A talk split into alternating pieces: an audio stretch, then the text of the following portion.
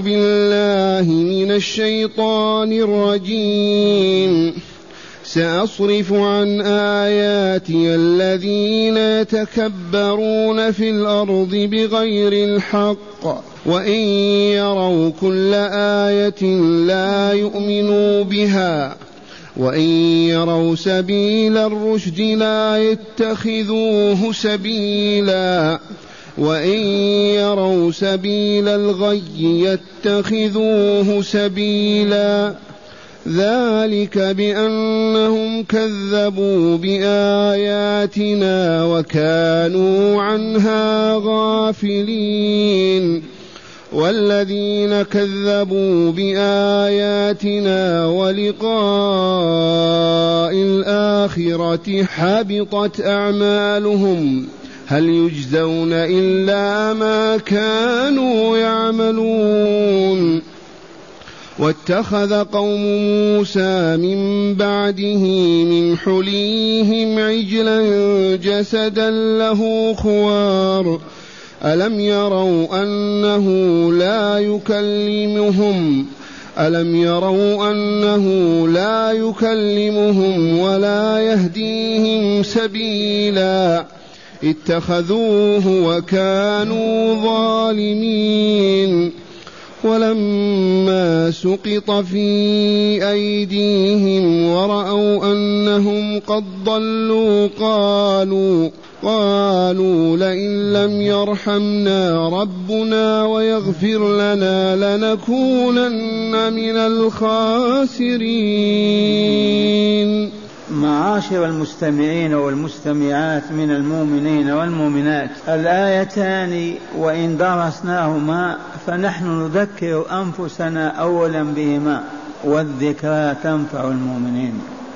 فقول ربنا جل ذكره سأصرف عن آياتي الذين يتكبرون في الأرض بغير الحق. أليس هذا وعد الله؟ وهل الله يخلف وعده؟ يا ويل المتكبرين. يا ويل المتكبرين. فإن كبرياهم هي علة صرف الله تعالى لهم. إذا وجد هذا الداء هذا المرض في النفس البشرية حرم صاحبه هداية الله. يصرف صرفا عن الحق. فلهذا يجب أن نعالج أنفسنا فمن وجد في نفسه ضربا نوعا من الكبر يجب أن يعالجها حتى يبرأ ومن أراد أن يعالج نفسه فليذكر. نشأته الأولى ما مصدر وجوده؟ أليست نطفة قذرة؟ وهو يمشي بين الناس ويقول ويصول ويجول وهو يحمل في بطنه العذرة. ونهاية جيفة منتنة ترمى في المقبرة. هذا يعالج مرض الكبر. ثم فوق ذلك من أنت يا عبد الله؟ ألست عبدا لله؟ إذا يجب أن تذل له وتنكسر بين يديه. فلم يبق لك مجال أن ترتفع. وأنت عبد يجب أن تذل لخالقك ومالكك. ومما يساعد على ذلك. فعل ما أمر الله تعالى به ونهي وترك ما نهى الله عنه. هذا الوعد الشديد. سأصرف عن آياتي الذين يتكبرون في الأرض بغير الحق وصرفهم عن الآيات لا يبصرون.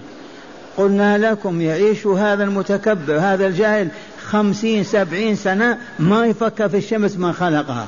ولا هذا النبات من أنبته ولا أمه من أوجدها ولا مصيره إلى أين لا يتفكر أبدا.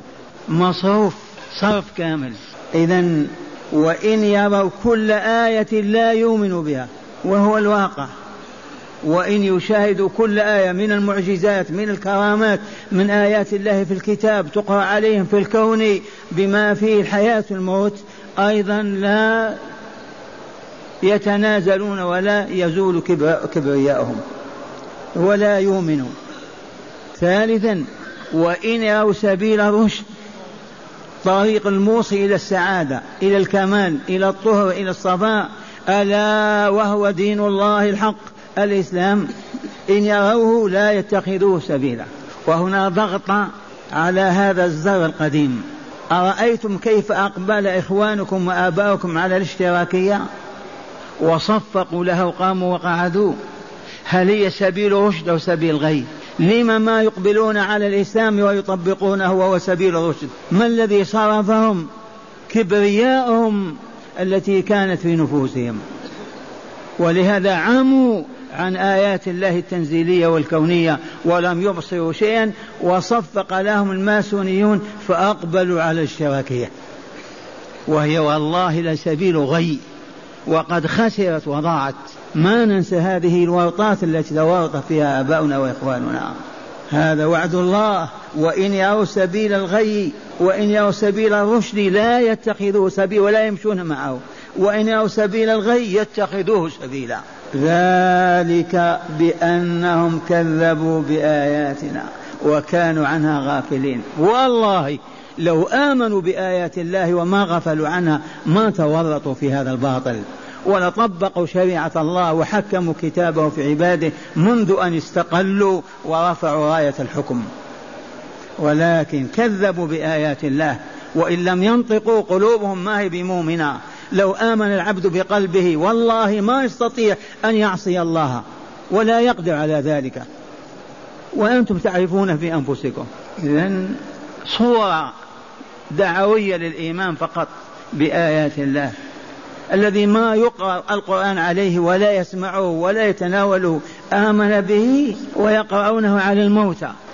ذلك بأنهم كذبوا بآياتنا وكانوا عنها غافلين.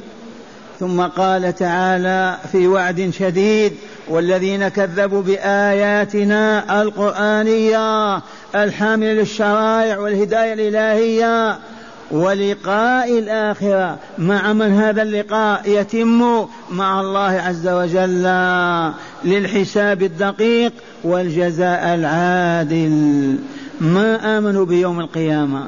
لو آمنوا بيوم القيامة ما أعرضوا عن الله ولا عن كتابه ولا عن سنة رسوله بل بكوا وطرحوا بين يدي الله يسألونه الهداية.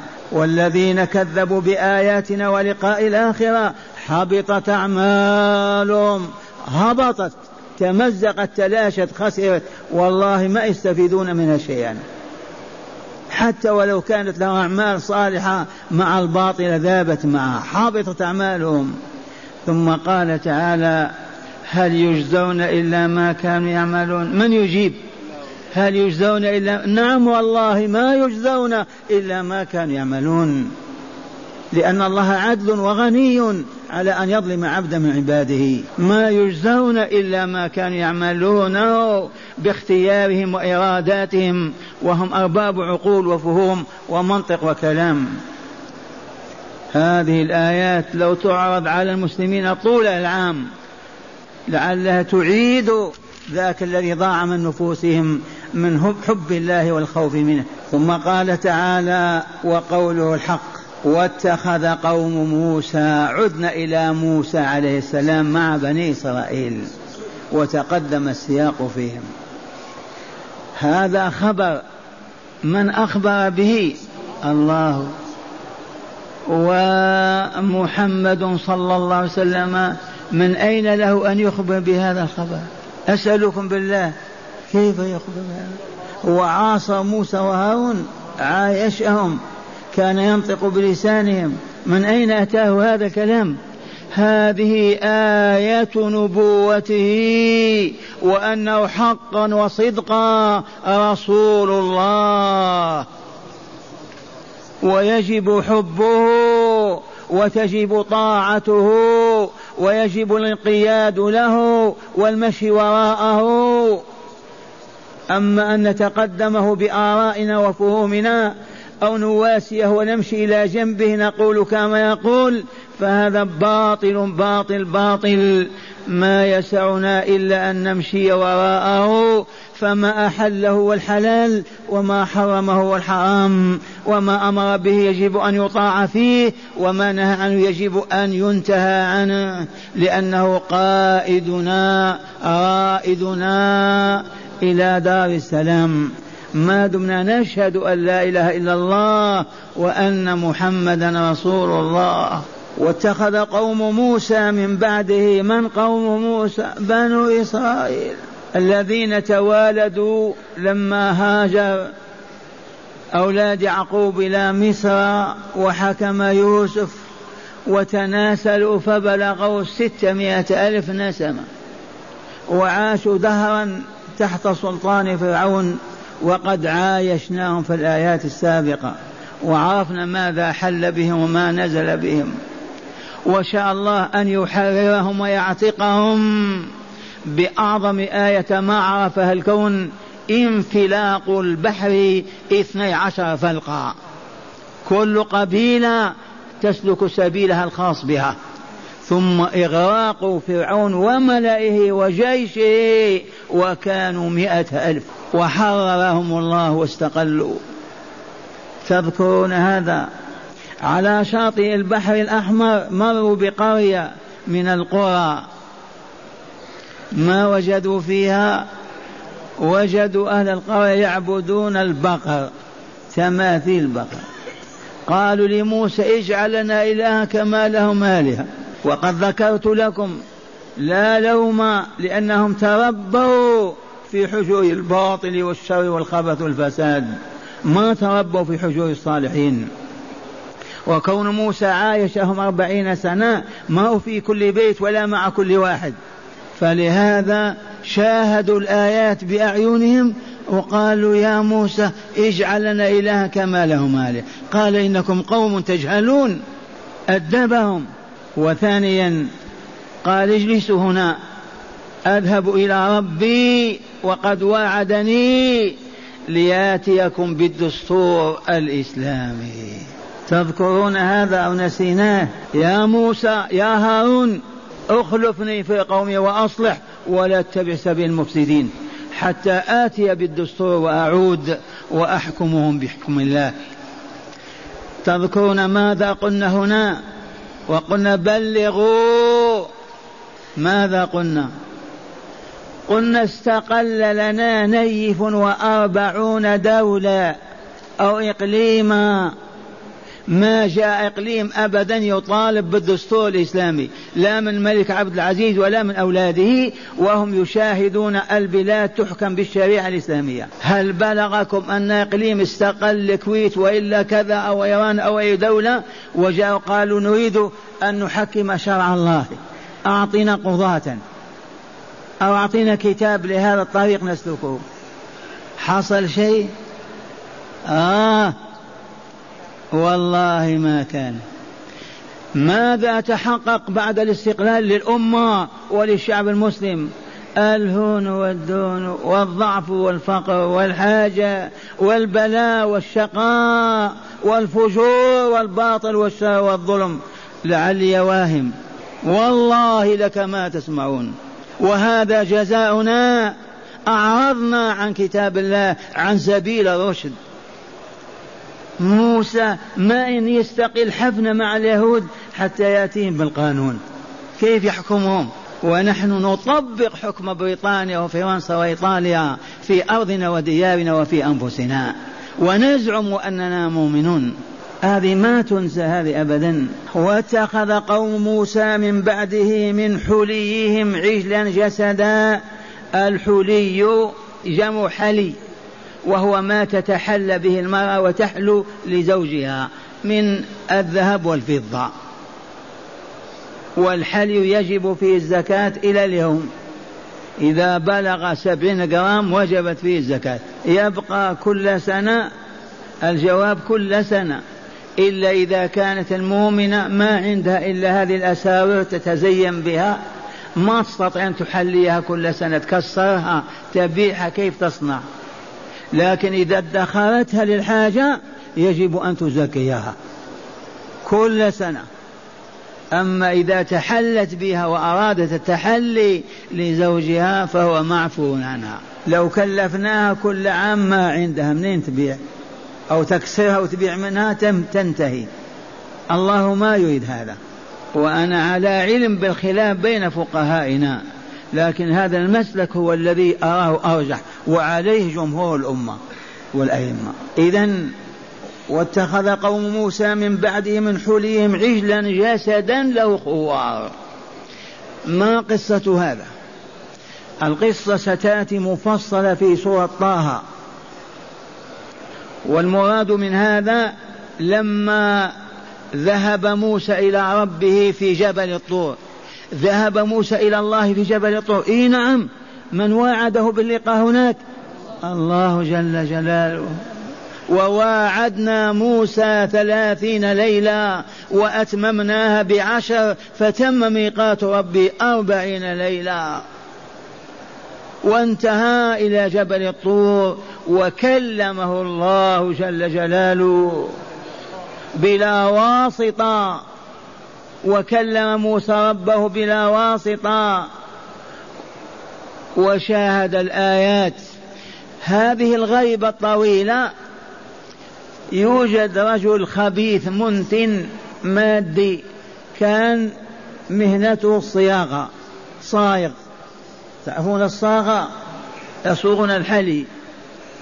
يقال له السامري نسبة إلى سامر قرية.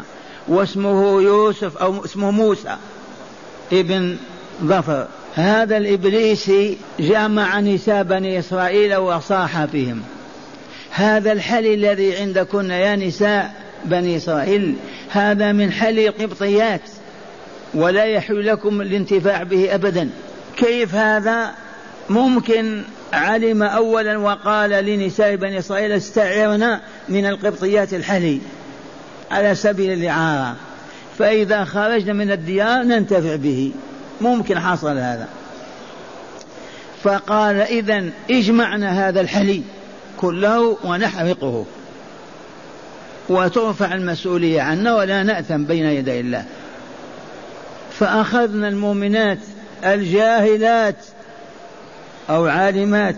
جاهلات وليس معنى هذا أنني أشجع تعليم بناتنا في الجامعات. والله لا أشجع على هذا. ومن خمسين أربعين سنة. تبهتم من أراد أن يعلم بناته فليعلمن في بيته. كيف يعبدن الله؟ كيف يتحببن ويتقربن إليه؟ كيف كيف تكون الحياة طيبة طاهرة؟ لا يدمجن في التعليم للوظيفة. وإن كانت خسيسة غير شريفة. وقد شاهدنا بأعيننا. وشاهدنا بأعيننا. إذا فابنساء بني إسرائيل جاهلات. كن في الشرك والباطل والشر. غرر بهن السامري لعنة الله عليه. فجمع الحلي وصاغه على صورة عجل والعجل ابن البقرة كالحوار ابن الناقة والجدي ابن العنزة. كذا. إذا صورة وهذا جاري به العمل إذ مروا بالقرية وفيها أبقار تعبد مصنوعة هياكل فقال تعالى واتخذ من قومه من, من حليهم من بعده من بعد ذهاب موسى إلى جبل الطور عجلا جسدا. ما معنى جسد؟ ما هو مصور على ورقة أو مرسوم في جدار. لا جسد ولا روح فيه. وتقول روايات ولا مانع لردها ولا داعي لردها. يقولون لما كان موسى مع بني إسرائيل في طريقهم إلى البحر ليخرجوا من الديار المصرية. كان جبريل هو الذي يقودهم على فرسه. وكان السامري يلاحظ كلما يضع الفرس على الأرض تنبت النباتات. فأخذ من التراب. قال هذا يكون له أثر واحتفظ به. والسامي إبليس هو اللي يسخر لهذا. وهذا جاء مذكور في سورة طه يا سامري يقول قد قبضت قبضة من أثر الرسول فنبذتها وكذلك سولت في نفسي. فلما صنع العجل دمج في تلك التربة فصار يخور. والخوار صوت العجل. وقال لهم هذا إلهكم وإله موسى. وموسى فقط نسيه ذهب يبحث عنه. هيعبدوه وعبدوه وصاح الخليفة الطاهر. هارون يا قومي يا قومي. ما استجابوا. ما عنده عصا ولا حديدة. إذا وموسى أخبر وهو عايد أن قومك اتخذوا العجل إلها دون الله. فكانت كروب عاشها موسى وهارون بسبب الجهل ولا لا وبسبب كيد الكائدين من الشياطين والماكرين. هذا سيأتي مفصلا في سورة طه. قال تعالى واتخذ قوم موسى من بعده من حليهم عجلا جسدا له خوار. صوت. ألم يروا أنه لا يكلمهم ولا يهديهم سبيلا؟ أين العقول؟ أين الفهوم؟ أين المدارك؟ هل هذا العجل يكلمهم؟ خذوا أعطوني اركعوا اذهبوا إلى كذا. ما يكلم كيف يعبد وهو لا يكلم؟ نحن نعبد الذي يتكلم ويعطي ويمنع ويحيي ويميت ويعز ويذل. كيف يعبد من لا يتكلم؟ ألم يروا بأعينهم أنه لا يكلمهم ولا يهديهم طريقا فيها نجاتهم أو سعادتهم وكمالهم؟ فكيف يعبدونه؟ يا شيخ لا تلم بني عمنا لم إخواننا من عرب وعجم. يعكفون على القبور والأضرحة ويستغيثون بها وينادونها ويذبحون لها الذبائح وينذرون لها النذور وهي والله لا تكلمهم.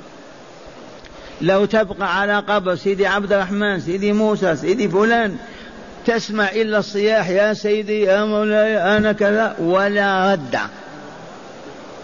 أو يردون عليهم. فالذي لا يرد عليه كيف تدعوه؟ يعطيك ماذا؟ فقط صرفك الشيطان عن الله الرحمن لتلتفت إلى هذا المخلوق الكائن الميت فتعطيه قلبك ووجهك وكلك. هذا فعل الشيطان. ما سبب هذا؟ الجهل. الجهل ورب الكعبة. الجهل. ولماذا جهلت أمتنا من حمل على الجهل؟ العدو. وهل لها عدو؟ إيه نعم. كل كافر عدو لها. وعرفنا من أعدائها الثالوث الأسود. من هم؟ المجوس اليهود الصليبيون. هؤلاء أعداء الإسلام. لماذا؟ اليهود فقدوا آمالهم التي عاشوا آلاف السنين ينتظرونها. كانوا يظنون أن نبي الخاتم هو نبيهم ويقودهم إلى السعادة والكمال. ما إن شاهدوا عربي وليس من بني إسرائيل واتجه اتجاه التوحيد أبغضوه وحاربوه وطعنوه وكادوا أن يقتلوه مرتين. وعزموا على حرب الإسلام. إلى الآن المجوس كانوا يعبدون النار. انطفأت أطفأها عمر. إذا كيف؟ إذا لا ننتقمن من هذا الإسلام. فتكون حزب يعمل في الظلام. النصارى ما إن سقطت الكنيسة وتحطمت في غرب أوروبا وابتدأت في شرقها وشمال أفريقيا قالوا الآن هذا النور يغمرنا. هيا نقف في وجهه. مع من نتعاون؟ وجدوا من يتعاونون معهم المجوس اليهود النصارى. وإن شئتم حلفت لكم بالله إلى اليوم يتعاونون في الخفاء على ضرب الإسلام.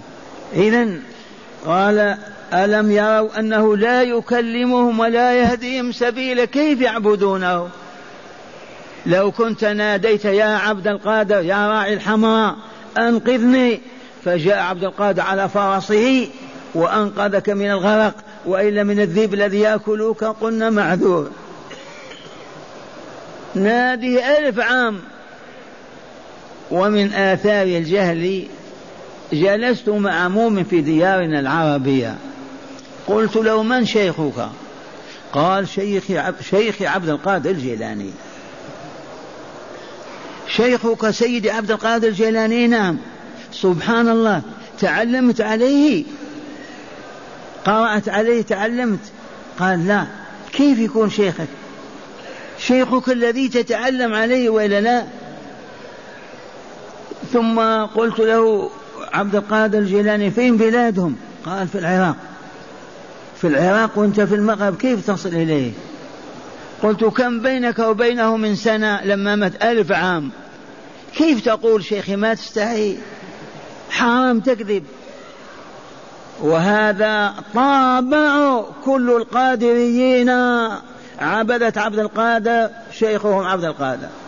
أنا سيد شيخ عبد القادر. أنت سيدي أحمد التجاني. أنت سيدي البغدادي. أنت سيدي كذا. لا إله إلا الله. لا إله إلا الله. من غمسنا في هذا الظلام الثالوث الأسود كيف وصلوا إلى هذا الظلام؟ قالوا القرآن الكريم إذا فسرته وأصبت أنت مخطئ وإن أخطأت كفرت. فلم يبقى عالم يقول قال الله في القرية. احذر إذا فسرته وأخطأت كفرت. وإن أصبت أخطأت. إذا فسرت الآية وأصبت هي كما أراد أنت مخطئ. ما هو شأنك أنت تفسر هذا؟ وإن أخطأت يا ويل أمك كفرت. فأكممونا وألجمونا. ما بقي من يقول قال الله. ماذا نصنع بالقرآن؟ قالوا اقرأوا على الموتى. فأصبح طلابنا أولادنا يقرؤون القرآن في اللواح يحفظونه لا هم إلا أن يأكلوا الطعام واللحم على الميت وبعض النقود وإلى الآن ما زال هذا أه؟ إلى الآن موجود لماذا؟ لأنه ما يوظف به ما يعظ به دين ولا دنيا ماذا يصنع به؟ يحفظه من أجل أن يكون من يأكل ويشرب وعندنا مثلين أو مثلان أنزه أو أخفف عنكم الأتعاب. والدتي رحمة الله عليها وقد توفيت وهي ربانية موحدة. كانت تقول يا رب اجعل ولدي هذا وأنا الوحيد. طفل إما أن يكون حافظ القرآن أو جزار. أنا يعلمني العجائز. جزار حتى يأتي باللحم تعرفون الجزار ولا لا؟ لأن ذاك الزمان اللحم كان يؤكل من العام العام من الموسم للموسم. أو قارئ قرآن يقرأ على الموتى ويجيب اللحم في منديله. عرفتم هذه؟ وهكذا كل نساء العالم الإسلامي. في مدينة من مدى من مدن الجزائر في وهران جاء والي عام تجولوا به وجد الطلاب يقرؤون القرآن في الكتاتيب في المساجد. غضب ما هذا؟ المدارس فتحت الحكومة وأنفقت عليها هؤلاء كيف يفعلون بهذا؟ أغلقوها. أبطلوا هذا القرآن ما تنفعهم. فجاءوا بعض العقلاء بتوجيه الله وهدايته قالوا يا مسيو هؤلاء يقرأون القرآن من أجل أن يقرأوا على الموتى. هكذا؟ قالوا نعم قال إذن اتركوهم يقرأون ما دام لا يعرفون بحرية ولا استقلال ولا حلال ولا حرام ولا حق ولا واجب بس ليأكلوا على الموتى خلهم يقرأوا على الموتى. هكذا. أبنائي وإخواتي وإن لاحت أنوار ما زلنا في الظلام ونحن تحت النظارة. هذا الكلام سوف تسمعونه بعد موتي لما يحدث. والله إننا لتحت النظارة. أين ربنا؟ بالمرصاد. بعدما تحررنا واستقللنا وأعطانا المال وعرفنا وعرفنا نعرض هكذا عن سبيله. ونعيش معطلين الأحكام وشرعه. من شاء فليكفر يكفر. ومن شاء يغني فليغني. من شاء أن تفجر فتفجر. ومن شاء أن تستغفر هذا يرضى به الله. تحت النظارة. إلا أنني أرى إذا لم يتدارك الله بالتوبة. وإلى أيما إقليم أيما مدينة أيما قرية أقبلت على الله وأقبلت عليه بوجه وقلبها والله لا يحفظها. ولا ينجيها. حتى ولو كانت قرية صغيرة. فإذا لم يتداركنا الله بتوبة المحنة التي أصابتنا بالاستعمار هذه أعظم منها. أشد لما؟ لأن ثم كان الجهل أكثر والآن العلم أكثر. لا إله إلا الله. قال اتخذوه وكانوا ظالمين. وضعوا الشيء في غير موضعه. ما هو الظلم؟ الظلم وضع الشيء في غير موضعه. فاسترناه ولا لا. أدخل يديك وغني لنا الآن. هذا ظلم ولا لا؟ الغناء ما يكون هنا يكون في دار الوليمة. مثلا تزحف عقول خلوني ننام هذا ظلم ولا عدل؟ هذا موضع نوم هذا؟ موضع سماع وتلاوة. وعلى هذا فقيسوا. الظلم وضع الشيء في غير موضعه. فالذي عبد غير الله بأية عبادة وضعها في موضعها؟ الجواب لا. موضعها أن يعبد بها الله عز وجل فهذا ظلم. والظلم هو الشرك والعياذ بالله. ثم قال تعالى ولما سقط ولما سقط قراءتان في أيديهم سقط أيديهم الكرب لم عرفوا أنهم فشلوا أنهم ظلموا أنهم فسدوا. ولما سقط في أيديهم الندم ورأوا أنهم قد ضلوا. بعبادتهم العجل. تبهت. قالوا لئن لم يرحمنا ربنا ويغفر لنا لنكونن من الخاسرين. هذه كلمة التوبة. ويلهمهم الله إياها لأنهم بكوا صادقين لما رجع موسى وأخذ بلحية هارون. أخاه يا هارون ما منعك؟ إذ رأيتهم ضلوا ألا تتبعني. أفعصيت أمري؟ قال يا ابن أم لا تأخذ بلحيتي ولا برأسي. إني خشيت أن تقول فرقت بين بني إسرائيل ولم ترق قولي. قال فما خطبك يا سامري؟ قال بصرت بما لم يبصروا به فقبضت قبضة من أثر الرسول فنبذتها وكذلك سوت لي نفسي قال اذهب. فإن, فإن لك في الحياة أن تقول لا لا مساس أو لا مساس لا مساس. أصيب بكهرباء ربانية. الذي يمسه يلتهب. فلا تمسه مرأة ولا ابن ولا ماشي في في البراري من يقرب منه بس يلتهب. فيه كهرباء ذاك الوقت ولا لا؟ من عند الله. وإن لك في الحياة أن تقول لا مساس لا مساس. كل من يقرب من لا لا لا, لا. حتى ما تأكله الكهرباء. لما شاهد بنو إسرائيل هذا وأدبهم موسى تابوا إلى الله وهذه توبتهم إذ قالوا لما وقعوا في الفخ لما ندموا ورأوا أنهم قد ضلوا قالوا والله لئن لم يرحمنا ربنا لنكونن من الخاسرين. لئن لم يرحمنا ربنا ويغفر لنا لنكونن من الخاسرين. الذين يخسرون دنياهم وآخرتهم يخسرون الهدى والنور ويعوضون بالفجور والكفور. هذه الآية هاتين الآيتين اسمعوها. قال أولا بيان سنة من سنن الكون وهي أن المرء يتأثر بما يرى ويسمع ورؤيا أكثر تأثيرا في النظر في النفس من السماع فإن بني إسرائيل رؤيتهم للأبقار الآلهة التي مروا بأهل قرية يعكفون عليها وطلبوا من موسى أن يجعل لهم إلها مثلها. هو الذي حملهم أو جعلهم يتقبلون عجل السامري الذي صنعه لهم. اسمع ومن هنا كان منظر الأشياء في التلفاز وشاشات الفيديو.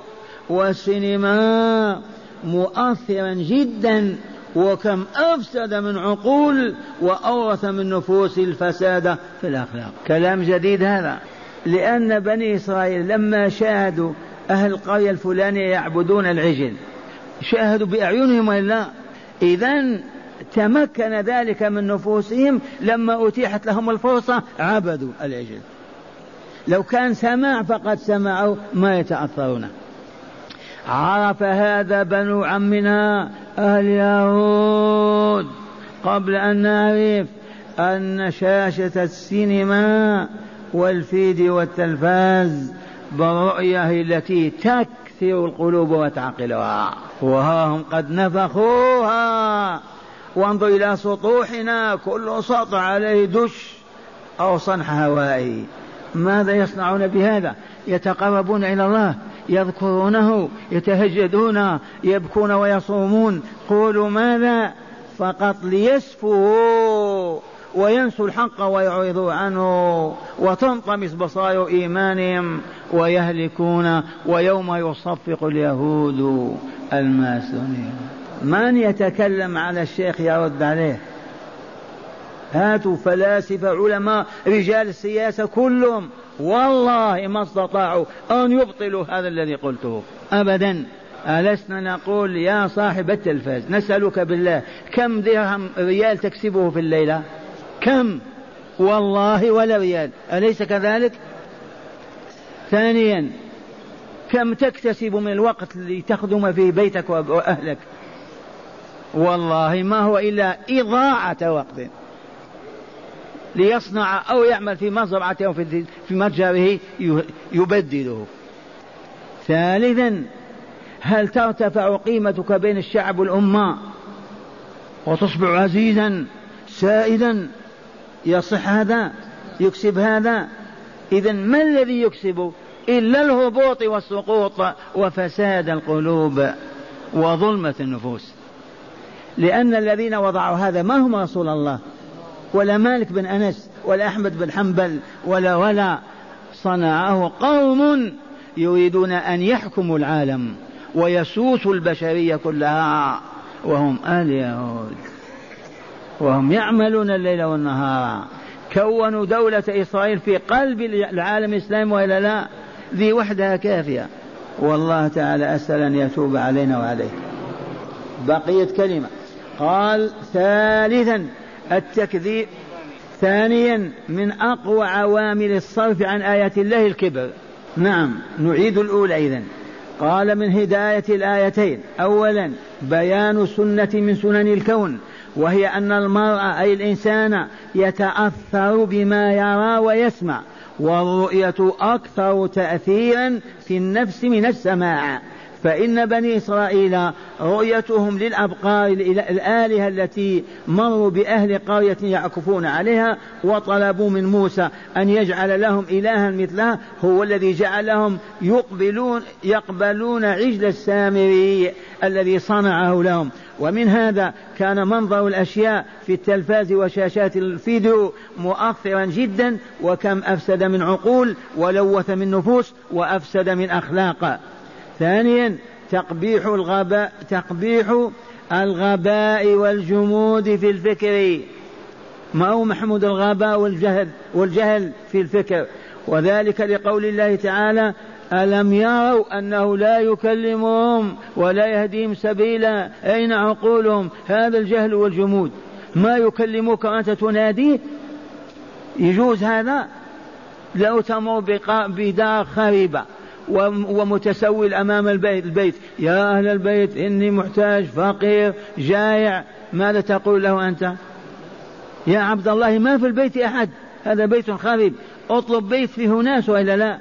هو الذي يكلم وليا ميتا أو صنما أو بقرة أو عجل مصنوع. مثله وإلا لا؟ أليس الجهل هذا؟ قال تقبيح الغباء والجمود في الفكر وذلك لقول الله تعالى ألم يروا أنه لا يكلمهم؟ ثالثا إذا أراد الله بعبده خيرا ألهمه التوبة بعد المعصية فندم واستغفر. ونجى بنو إسرائيل وإلا لا لما تابوا واستغفروا ما مسخهم الله؟